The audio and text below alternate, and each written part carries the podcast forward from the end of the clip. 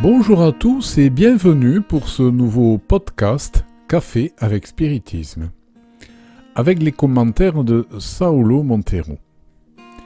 Ainsi, notre voyage d'aujourd'hui dans cette aventure avec Léon Denis se fait en bateau. C'est cela même, en bateau. Léon Denis navigue sur la féconde et charmante mer Méditerranée et il ressent une sensation qu'il veut partager avec nous. Quel homme n'a éprouvé ce sentiment mystérieux qui nous retient, contemplatif et rêveur, devant les spectacles de la mer? Chez les uns, suivant le degré d'évolution, c'est une sorte de stupeur admirative mêlée de crainte. Chez d'autres, c'est une communion intime et muette qui les envahit tout entiers. Le silence s'est fait troublé seulement par la grande mélopée de l'océan qui s'élève lente, grave, continue, semblable à une psalmodie ou à une incantation. Que dit-elle? Comme toutes les harmonies de la nature, elle parle de la cause suprême, de l'œuvre immense et divine. Elle nous rappelle combien l'homme est petit par sa forme matérielle devant la majesté des eaux et du ciel. Combien grand par son âme qui peut embrasser toutes choses, en savourer les beautés, en dégager les enseignements.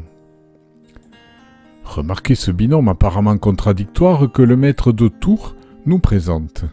Nous sommes petits par nos corps. Devant la magistrale nature extérieure, nous sommes des points minuscules. Nous sommes loin d'être l'animal le plus fort. Nous avons pris de nombreuses années pour gagner notre indépendance et nous autoréguler. Mais en tant qu'esprit, nous sommes géants. Nous participons à la grandeur du Créateur ou de la Créatrice. Nous pouvons potentiellement créer avec Dieu. Reconnaissons avec humilité la splendeur de la mère Terre, mais disons-nous en nous-mêmes, je peux tout ce que je souhaite. Léon Denis poursuit son voyage précisant l'action de la mer sur l'être. De ses souffles vivifiants, elle trempe à la fois les corps et les volontés. Elle procure l'endurance et la vigueur. Aussi a-t-elle ses fidèles, ses amants, ses dévots. Malgré ses colères, ses révoltes, malgré ses périls constants, ceux qui l'ont longtemps pratiquée ne peuvent plus se séparer d'elle. Ils lui sont attachés par toutes les fibres de leur être. Notez à ce stade, mon ami, ma sœur, que ce n'est pas un hasard si la mer est salée elle pimente la vie. En effet, la vie sans sel est insipide, ennuyeuse. Quand nous l'utilisons de façon adéquate, le sel donne une saveur à tout ce que nous vivons. S'il est en excès, bien sûr, comme dans toute la vie, il peut nous causer des maux.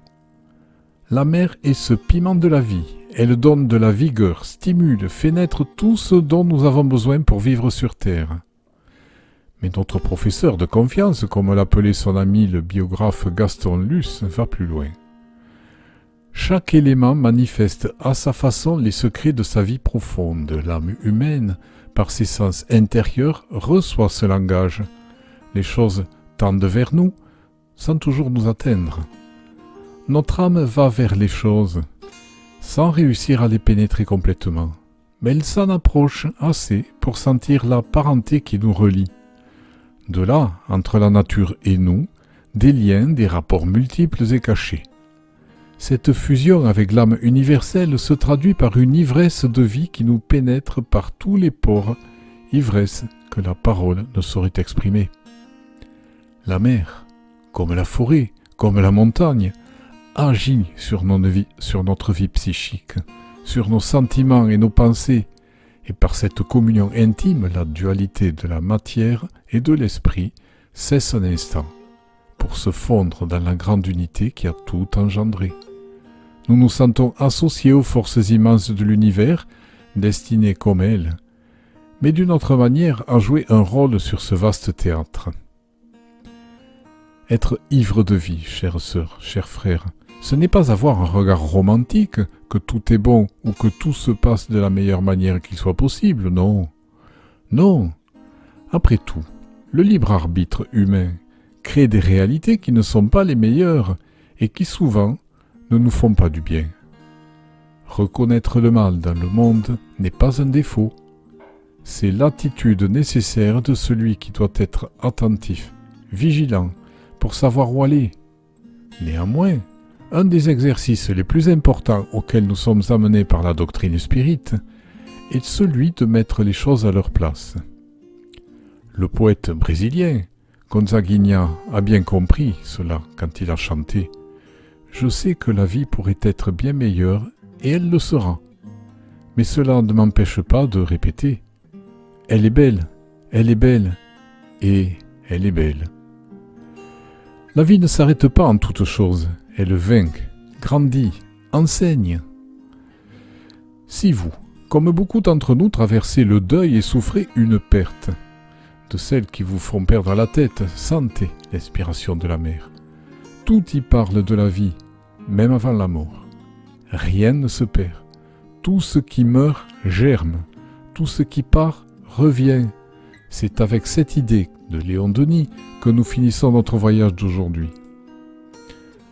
Pour le monde des mers, l'œuvre essentielle, c'est aimer et multiplier. Quand on examine l'eau salée au microscope, en certaines régions, elle présente des quantités effrayantes d'œufs, de germes, d'infusoires. L'océan est comparable à une immense cuve, toujours en fermentation d'existence, toujours en travail d'enfantement. La mort y engendre la vie.